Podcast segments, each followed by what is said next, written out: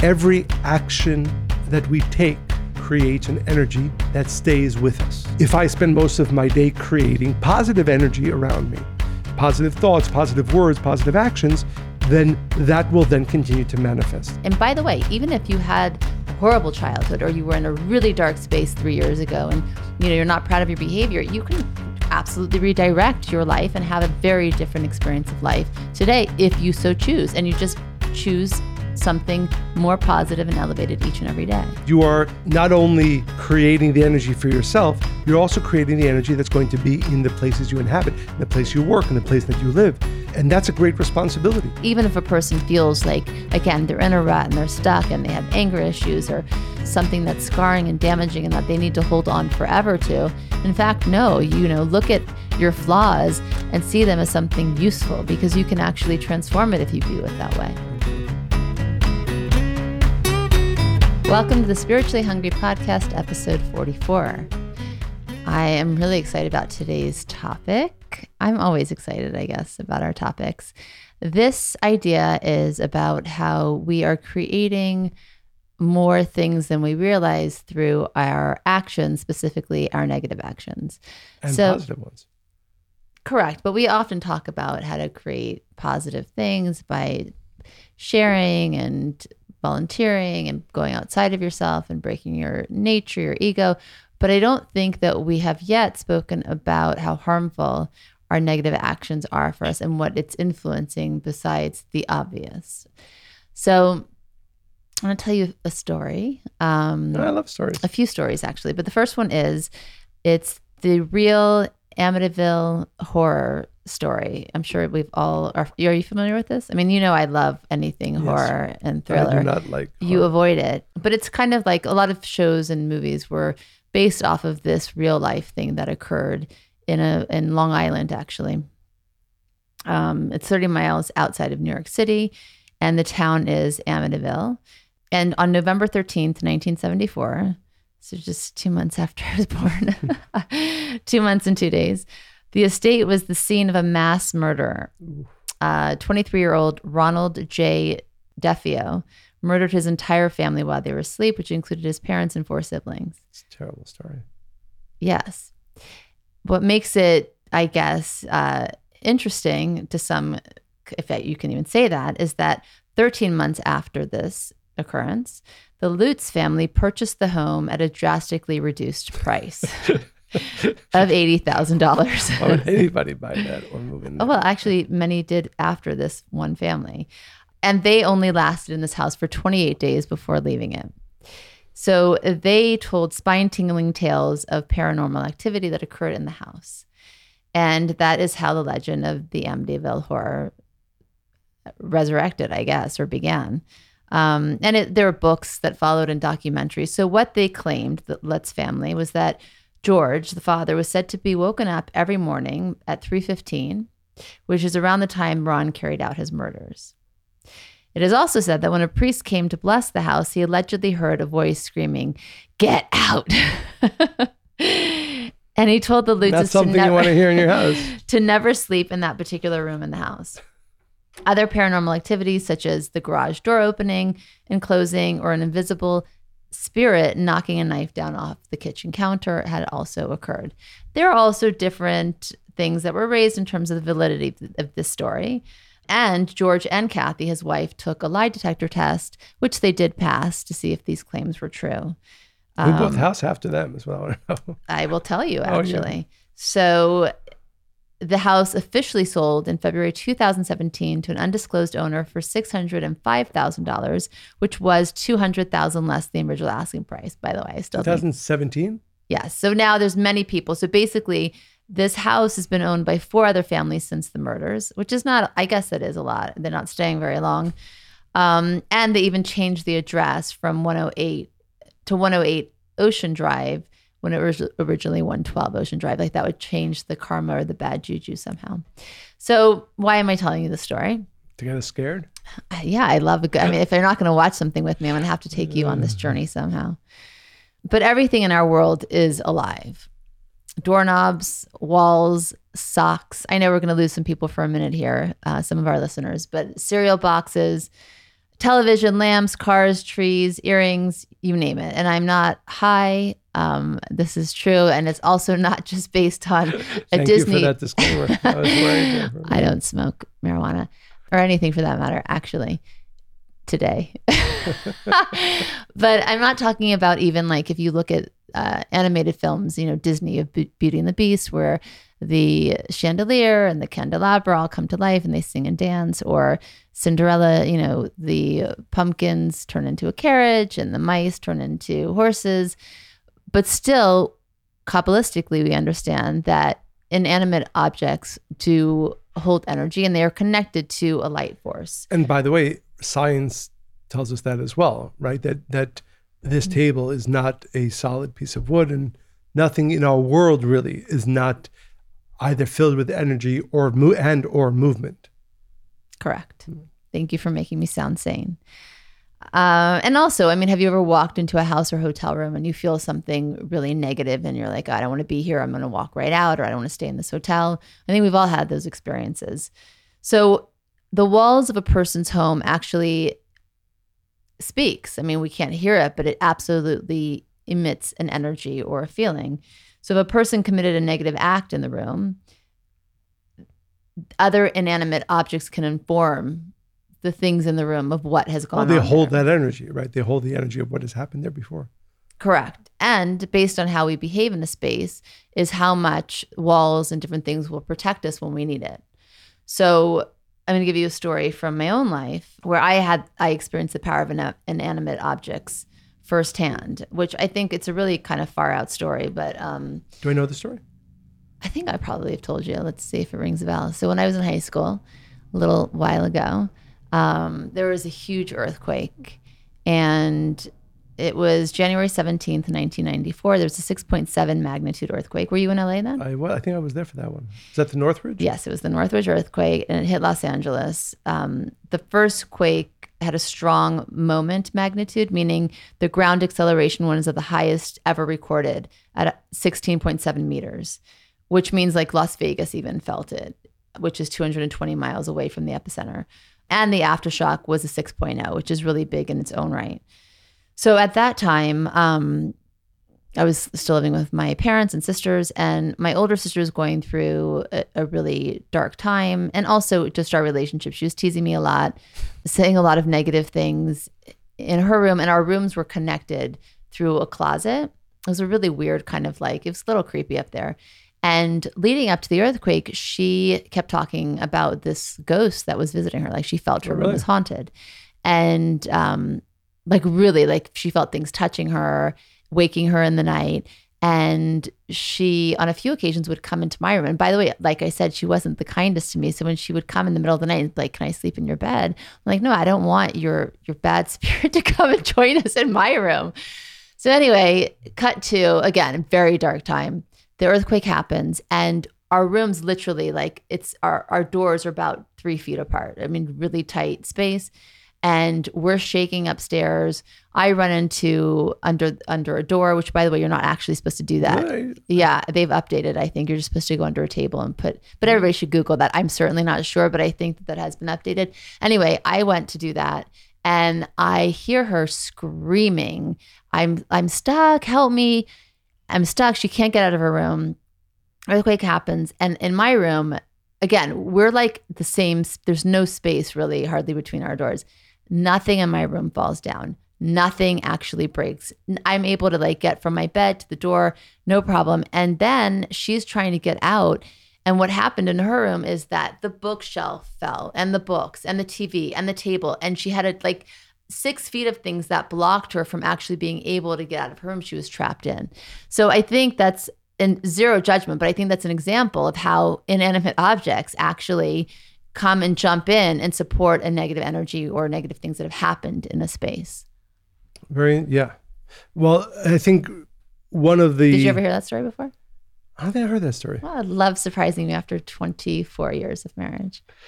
Right, but we want to really... This isn't just about interesting, we'll call it paranormal, or you know what we don't see. I think the idea, hopefully from this podcast, the inspiration for this podcast will be the fact that the influences on our lives are much more than what we see. And knowing that hopefully enables us to make different decisions and live in different ways. So for example, the Talmud says that if we were able to see all the energies that were around us, we couldn't handle it.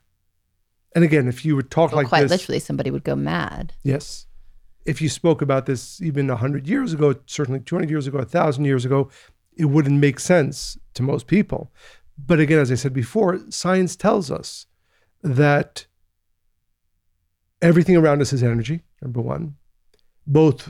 There's energy in the air right here, and there is certainly energy and movement in all the inanimate realities and things that are around us. What the spiritual understanding then says is that we influence what type of energy exists, what type of energy exists around us, what type of energy exists in the rooms that we inhabit. For example, there's a concept that, again, it's interesting. I think they've done surveys on this, and most Americans actually believe in the concept of angels. For some people, that might be a foreign idea, but I think the simplest way, or maybe the most obvious way to understand this, is the fact that there are these energies around us. When we speak about angels, although there is an entire study about that, and that's not really, I think, what we're going to get into, is the fact that every action that we take creates an energy that stays with us. And we have the power to influence that. Well, of course. And create. Every single thought, every single word, every single action creates an energy that stays with us. So for example, the view of, if I yell at you, if I do something negative towards you. Me? Well, never to you, but to anybody, I am creating an energy. Now, where does that energy go? It stays with me.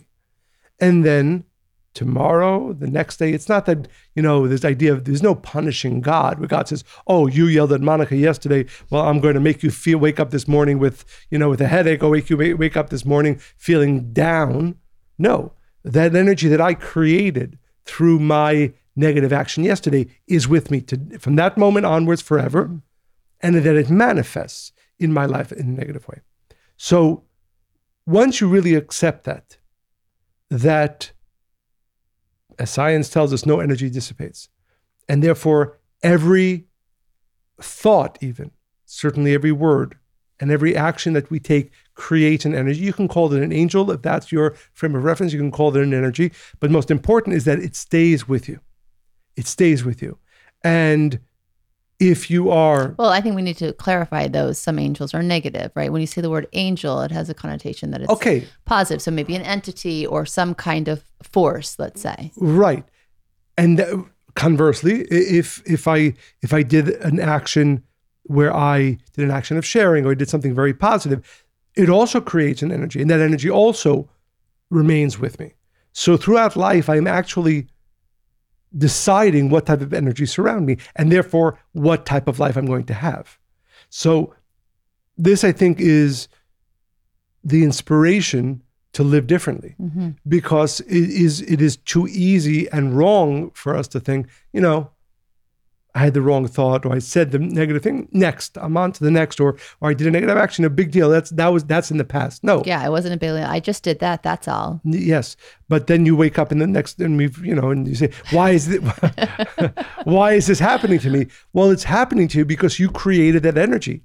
And you created it yesterday when you were angry, but it's still with you today. And today you're trying to get that job. It's not going. You know why? Because you have that negative energy that you created around you, and so on and so forth. But I think what you said a minute ago is really important, because I think people, to not have to take responsibility, and maybe it's not a conscious thought, it's easy to be like, oh, I'm being punished for how I acted, or, or blame something external. You're living the energy that you created. And say it again, because it's so important that people really understand this and actualize it in their lives. Right. Say it again. Every thought, every word, and every action creates an energy. You're creating the energy that you're going to live.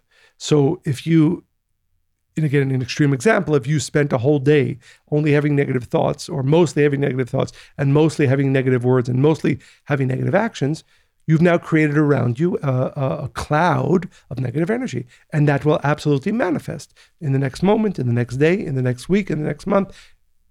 We don't know the exact timeline, and there are many other variables to that, but it will absolutely manifest in our lives. And therefore, it's not that, again, we do something negative, God punishes us. It's that we create the energy that surrounds us.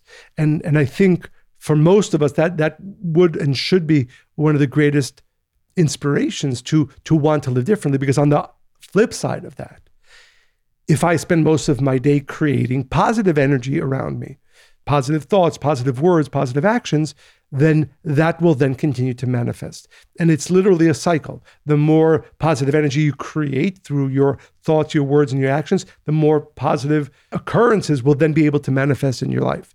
And that's what I love about Kabbalah, because it's all about action, right? It's taking responsibility for where you find yourself in life. And by the way, we all have the power to change our reality.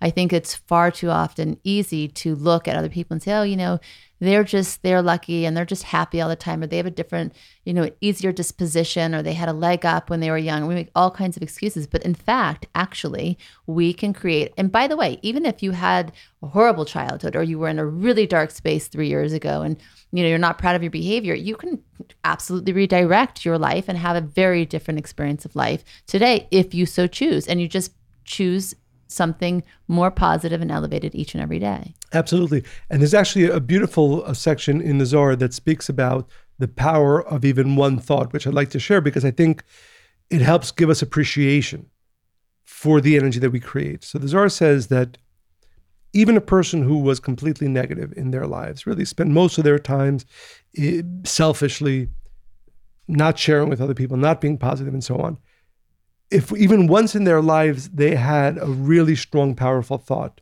meaning, and almost everybody has this at least once in their lives, where they say, you know, I realize that hurting people, I realize that living only selfishly is not the right thing. And I wish I could be different. I wish I could change. And they don't, right? So they had the thought, but they don't bring it into action. Mm-hmm. The Zohar says that when their soul leaves this world, although it has to go through its process, call it a cleansing process because of the way it lived its life, that thought becomes a very positive, call it savior, support for that soul. Even the thought, although they didn't follow it with action. The one thought, even though they didn't follow it with action. Interesting. And again, for me, what that tells me is don't underestimate the force of energy created through every single thought, through every single word, through every single action, and obviously in the positive side. For example, we spoke about the energies that we create around us. There's a beautiful story in the Zohar about these students who are traveling. And in those days, they were living in the north of Israel, in the Galilee, and they would often travel from place to place, and they would study as they were walking. And they come upon a cave, and as they enter into the cave, suddenly they start feeling an energy. And they are told that one of the great sages once had been in that cave and revealed great secrets. And it says these words, once energy is revealed, in this case light, revealed in a place, it remains there forever. Thousands of years later, that energy will still be there in that cave. And that's what they were experiencing, and that's what they were feeling. Well, that's why when we go to places in Rome or in Israel, and you walk in and you cannot deny, for both good and bad, different places, right? Because something historical happened there that was powerful and purposeful and meaningful, and you do feel it. Absolutely. And that then therefore hopefully awakens us to the understanding of this. We all live in homes. We have a house, we have an apartment, we live there with our family. Every action in that house is creating an energy. Mm-hmm. In a house where there's a lot of arguing, in a house where there's a lot of yelling, in a house where there is negative thoughts, words, and actions, that doesn't go away when you make up, right? No. That energy remains there, and we are responsible for it, because by the way, in our home, the energy that we create in our home is the energy that every single person walking into the house will feel. It's the energy that every one of our children is going to feel. So we actually have a responsibility in the spaces that we inhabit. It's interesting. Do you remember I'm not going to say where we went out of town, and we stayed protect the innocent, the not so innocent, really close friends' houses, and we knew a lot about their personal life. They were fighting a lot, and they were out of town, and we were staying. I think we had like a stopover, and they said, oh, you know, stay in our house.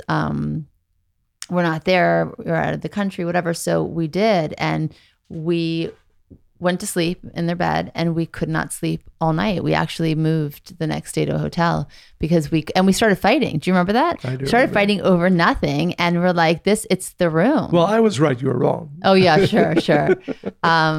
But that really, I remember in that moment, I was like, okay, you cannot underestimate that. I mean, even if you go to a restaurant, let's say, and maybe the people before you were fighting at the table, and then suddenly you're fighting for no reason. It's not just that you're tired or you're hungry or you're moody. There is an energy, a force that was created there that's on the table now that you're eating on that is affecting you. And that leads us, again, for me, it's always about how is this going to change my life? Well, if you understand that you are not only creating the energy for yourself, you're also creating the energy that's going to be in the places you inhabit, in the place you work, in the place that you live.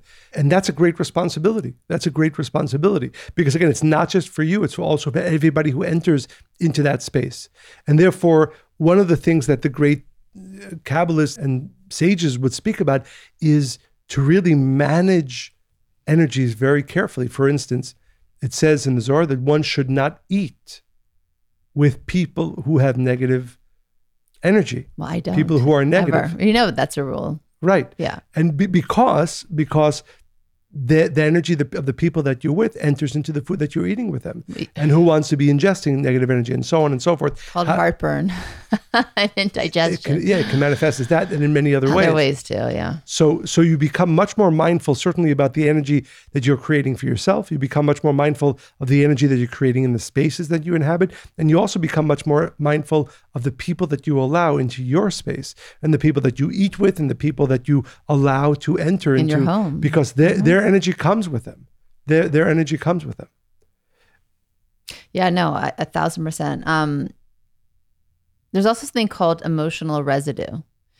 And it's interesting, because I always, whenever we talk about topics that you and I know as truth, mostly through our spiritual study, but also science, then I just really like to offer a whole nother bit that supports it, that's not just a spiritual thing, because I think that I like to approach it from every angle. Of course.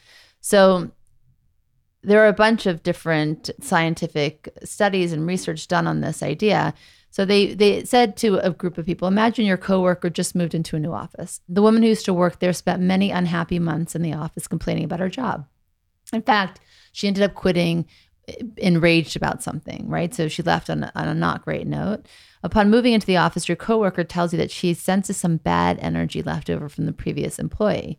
Would you believe her, or would you think she was crazy? Or if you had to choose between two apartments, they're exactly the same. They cost exactly the same price. The only difference is one person was depressed in that space and the other person left and was happy. Which one would you pay for, right? You'd go into the place that had a happy kind of feeling. So emotional residue explores whether an environment inherently contains leftover evidence of previous emotions. It's all the stuff we're talking about. But it goes on to say that our nervous system picks up on these different things. And that also there is... And they checked if it was just culturally, right? So they took a group of Americans and they took a group of people from India, and they asked them they tested out these different scenarios to see how they felt about it. And what they found is that although Americans said they didn't believe in this idea, they still made the same exact choices that the people who were influenced culturally into the idea of emotional residue. For instance, they said that they asked both participants to read scenarios about David, a college freshman who moved into a new dorm room. The previous student who lived in the room was described as having spent a lot of time there feeling very unhappy and depressed. And this psychologist who did the study, Savani, asked his participants to predict how David would feel in a couple weeks after living in his new room. Both the Indians and Americans predicted that David would feel similarly to the student who had lived there before. In other words, he'd feel happy if the previous student had been happy, and sad if the previous student hadn't, right? I thought that was really interesting. And we know people spend a lot of money to get feng shui experts in, and we sage and we burn incense, all to create a different space and energy. The other thing that's really interesting is that do you think people would be willing to pay, would want to pay less for a space if they knew something negative happened there? I would. We would. Right. Or even if the person was in distress or sad. It's funny, one of the things that we don't like to think about is what happened in the hotel rooms we're staying in. I do think about that. I don't like staying in hotels anymore. And do you remember when we moved to New York almost 8 years ago, we lived on 67th Street and I could not sleep we lived there for 6 months. And I remember one day I was even sick. I went home from work. I got into bed. I was so uncomfortable there. I went back I'd rather have been in the office than in my own bed. And so I thought that I had never lived in a high rise before. I'm from California. Maybe it's like a lot of energy. I knew it was energetic, but I didn't fully understand why. And then I think I was sharing that with somebody who's in real estate. And they're like, well, you know what happened in that building? I was like, no, because it was a new building, right? That was one of the things we liked about it. And he said, one of the construction workers who was working on building this building died. And it was like around one of the floors we lived on. And so I think I was picking up on that. So, but this is what's interesting is I didn't know this actually, that we have to, by law, alert a buyer of a home if a murder took place there. Really? Yes. Violent deaths that occur in a home are a different story. A murder or suicide, especially one that is highly publicized, is considered as an event that could stigmatize the property, like physical damage, water damage, lead paint.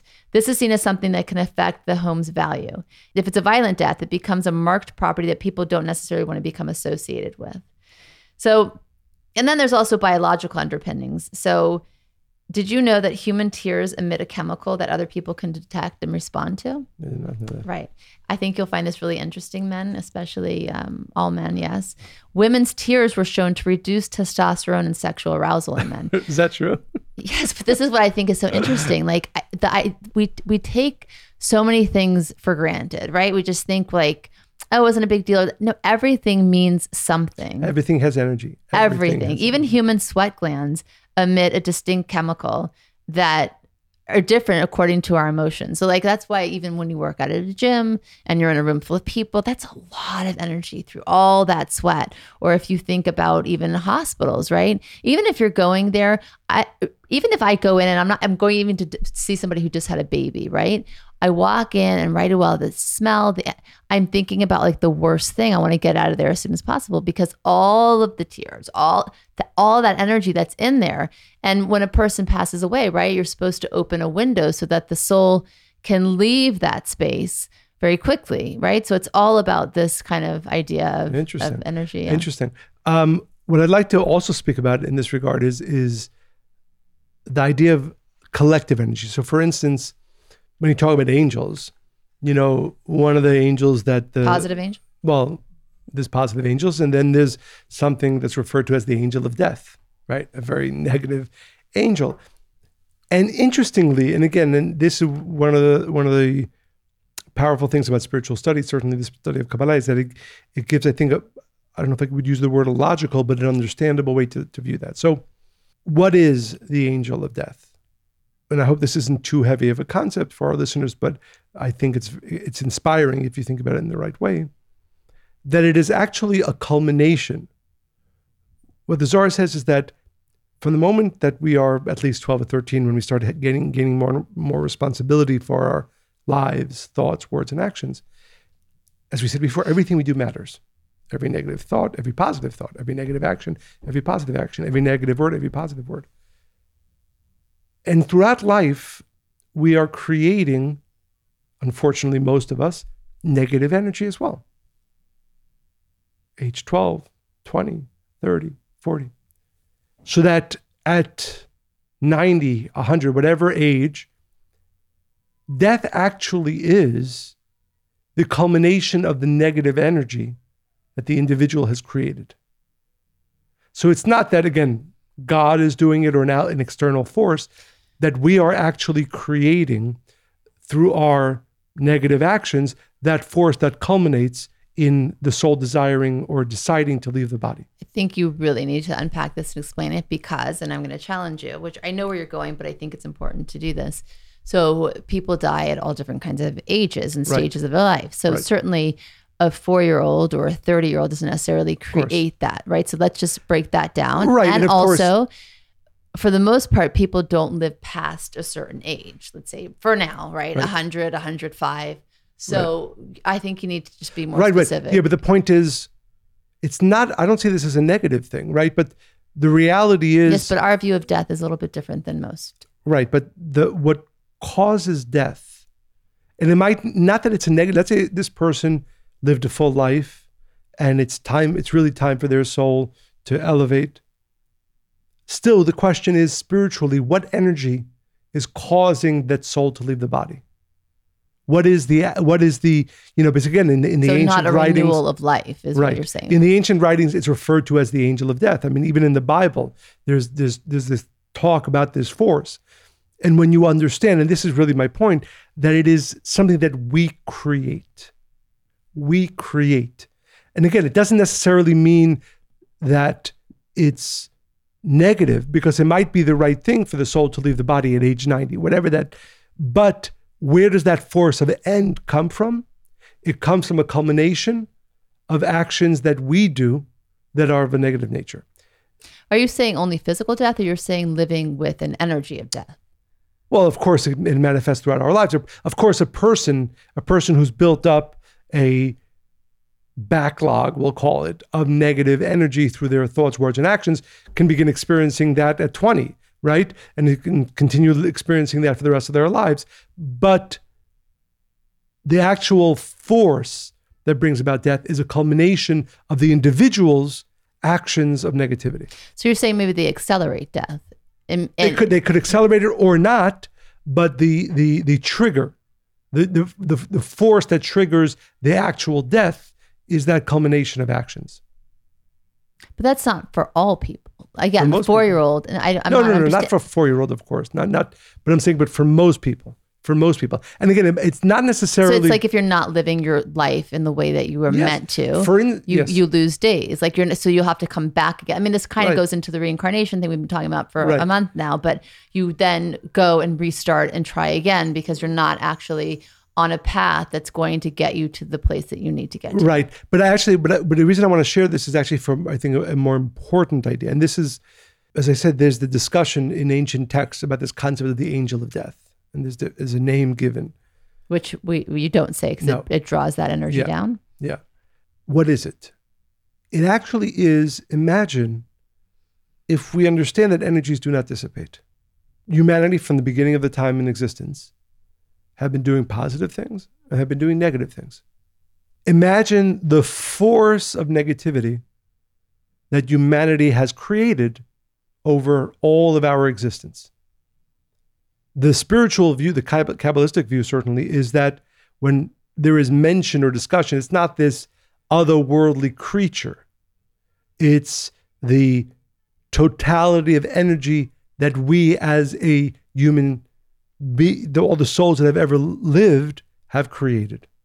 It's a darkness, and that when global, and again, this is I want to be careful on how we say this, but that global negativity manifests from that, and also individual challenges.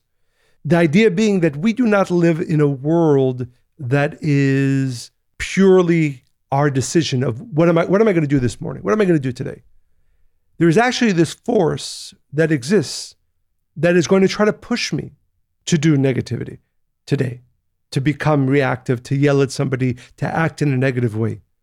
That force is both an effect of negativity that I have created throughout my lifetime and lifetimes, and also the global negativity that we as a collective have been creating, which means that when you accept that, when you understand that, you realize that the fight to remain positive, the fight to do the right thing, the fight to have the right consciousness, the fight to be happy, the fight to do the right thing is not in a vacuum of I can decide whatever I want. There is this active force.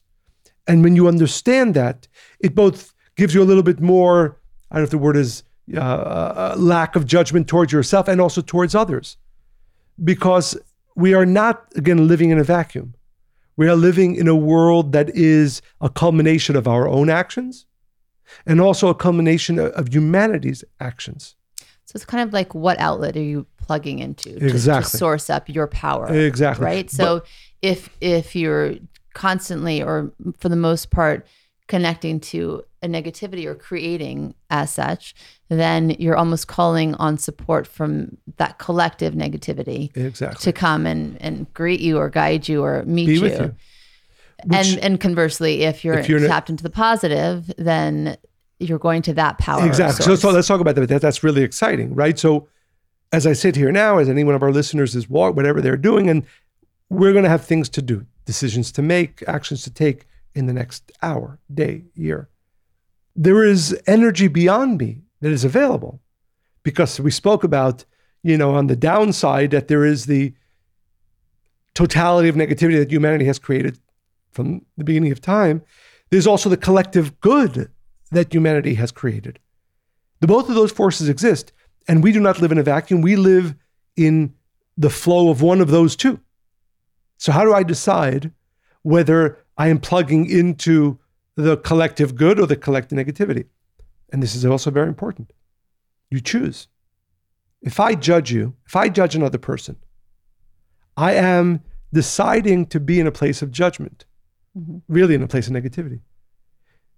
If I decide to speak negative about somebody else, I am deciding to be where? I'm deciding to be on the side of the collective negativity.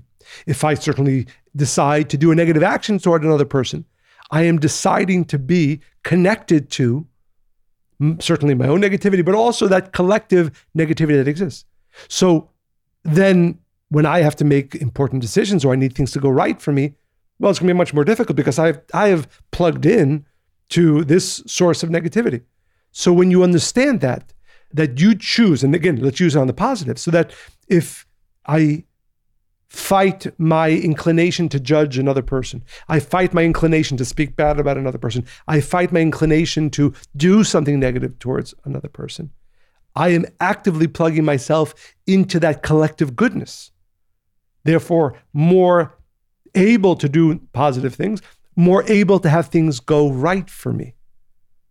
So when you really understand that, not only are we living in the effects of our own either positive or negative energies that we have created since the beginning of our lives, and really the beginning of all of our lives, we're also living in a world that has two very powerful forces.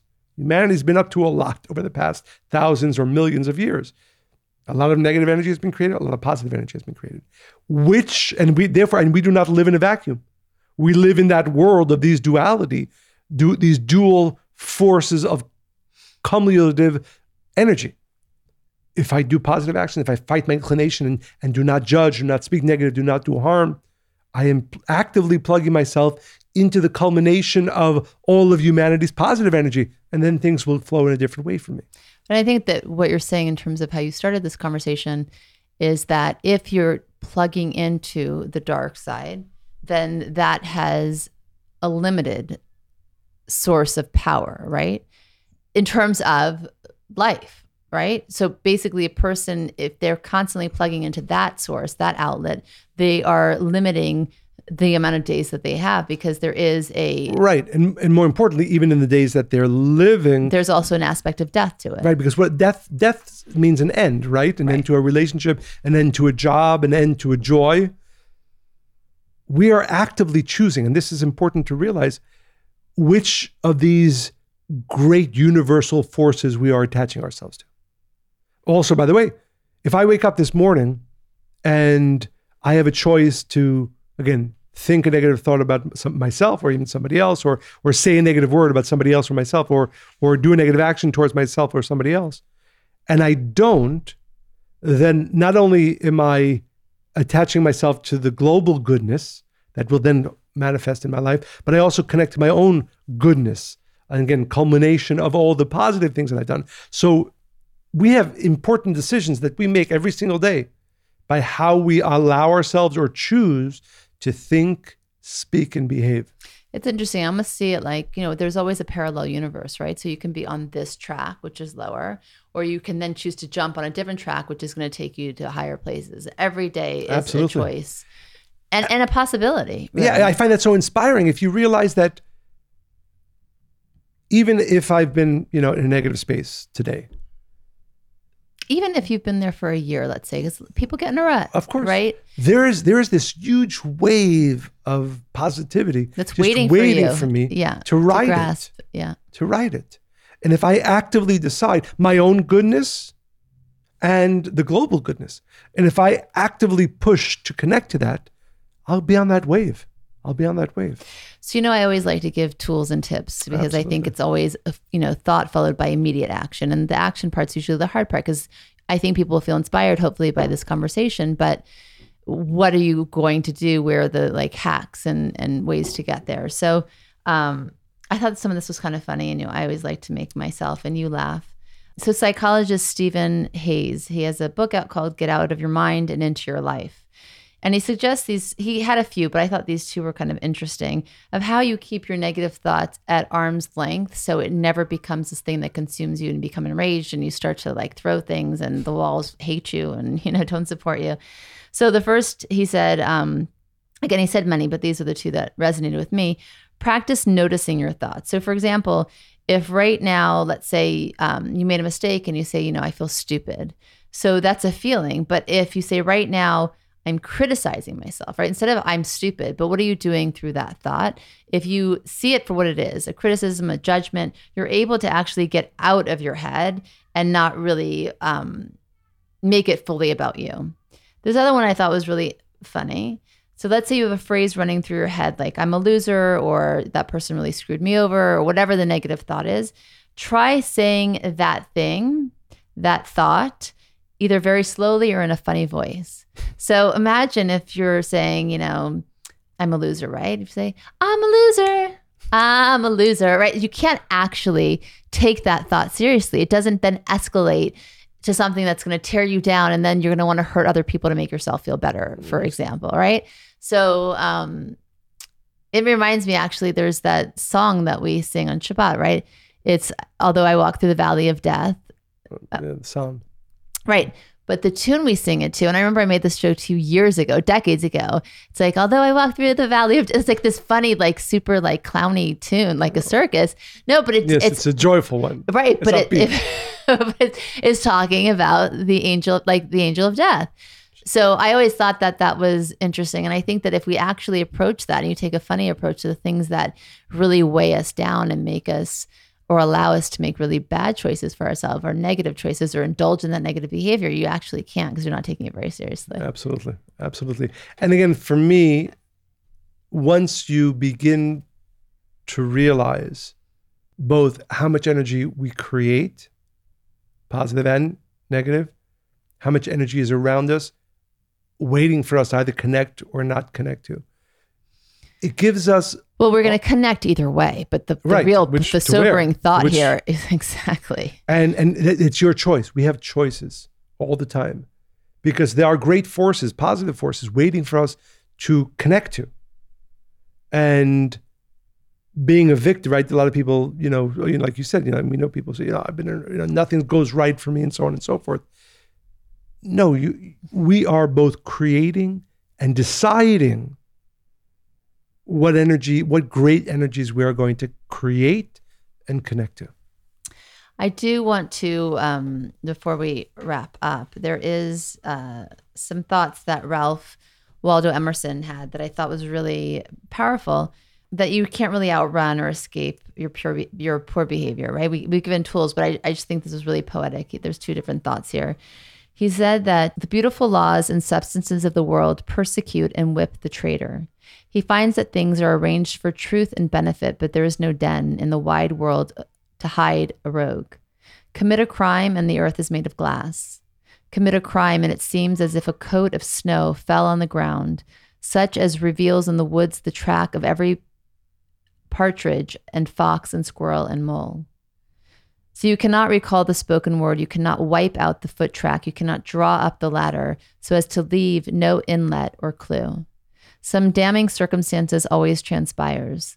The laws and substances of nature, water, snow, wind, gravitation, become penalties to the thief. So this idea that nature really, because everything matters, right? Nature comes to support you either for the positive and the negative. Right, and you can't outrun the energy. You cannot. I thought that was really beautiful. Yes. And then he says, on the other hand, the law holds with equal sureness for all right action, love, and you shall be loved.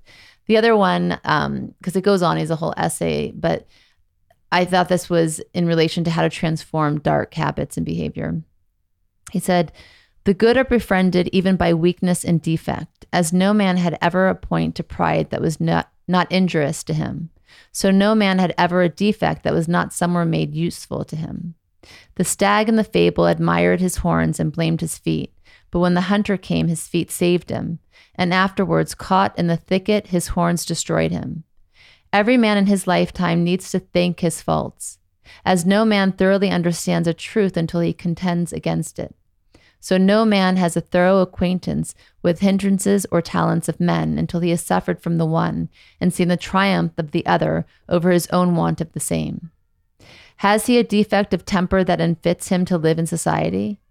Thereby he is driven to entertain himself alone and acquire habits of self-help, and thus, like the wounded oyster, he mends his shell with pearl.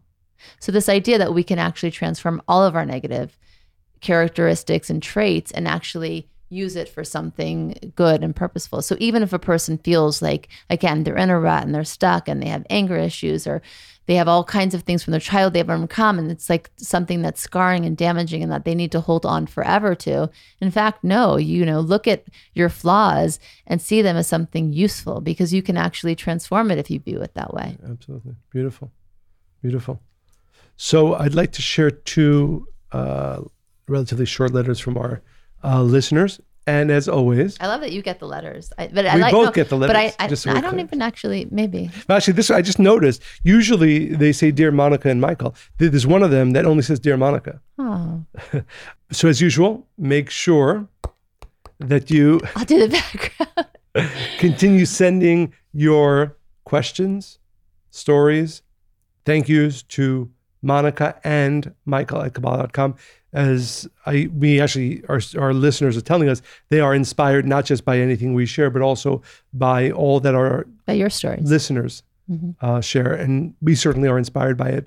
And so please, please, please make sure to continue sending them. So actually, as I said, we're going to share two emails from our listeners. Dear Monica. Do you feel left out? Not at all. All my love in this hard time. Thank you for not only sharing this difficult time, but being a strong example for all of us who struggle with loss. May your father's soul forever rise. There is never really a perfect thing to say, but I feel that what you said in the last podcast brings comfort and clarity to you and those who were close to him. For now, your father can see in truth the great light he is revealing in this world through you. May we all merit to see in truth. Love and light, Justin. Thank you. And then another one, Dear Monica and Michael. I can't begin to thank you for pouring out your heart into your latest podcast. I really feel sorry for the grief Monica is going through, and for where I am, please be sure I share a little bit of your pain in the hopes that you feel supported by me and by the community you've helped build. Your podcast has certainly brought light and healing into my life. I lost my beloved dad to liver cancer last year. He had a very rough year before that, and though painful and numbing, I think that time helped us process his suffering and loss. I was fortunate to be with him when he passed. He was and still is larger than life for me, my child, my brother, and mom. It has been the hardest thing I've had to have gone through, and it really heals to be reminded that love never dies, and that it is certainly stronger than death. Your powerful words and your courage to share your feelings have challenged me to live up to my dad's powerful love and example. Thank you, thank you, thank you. Warmest healing hugs, Anna. I love that.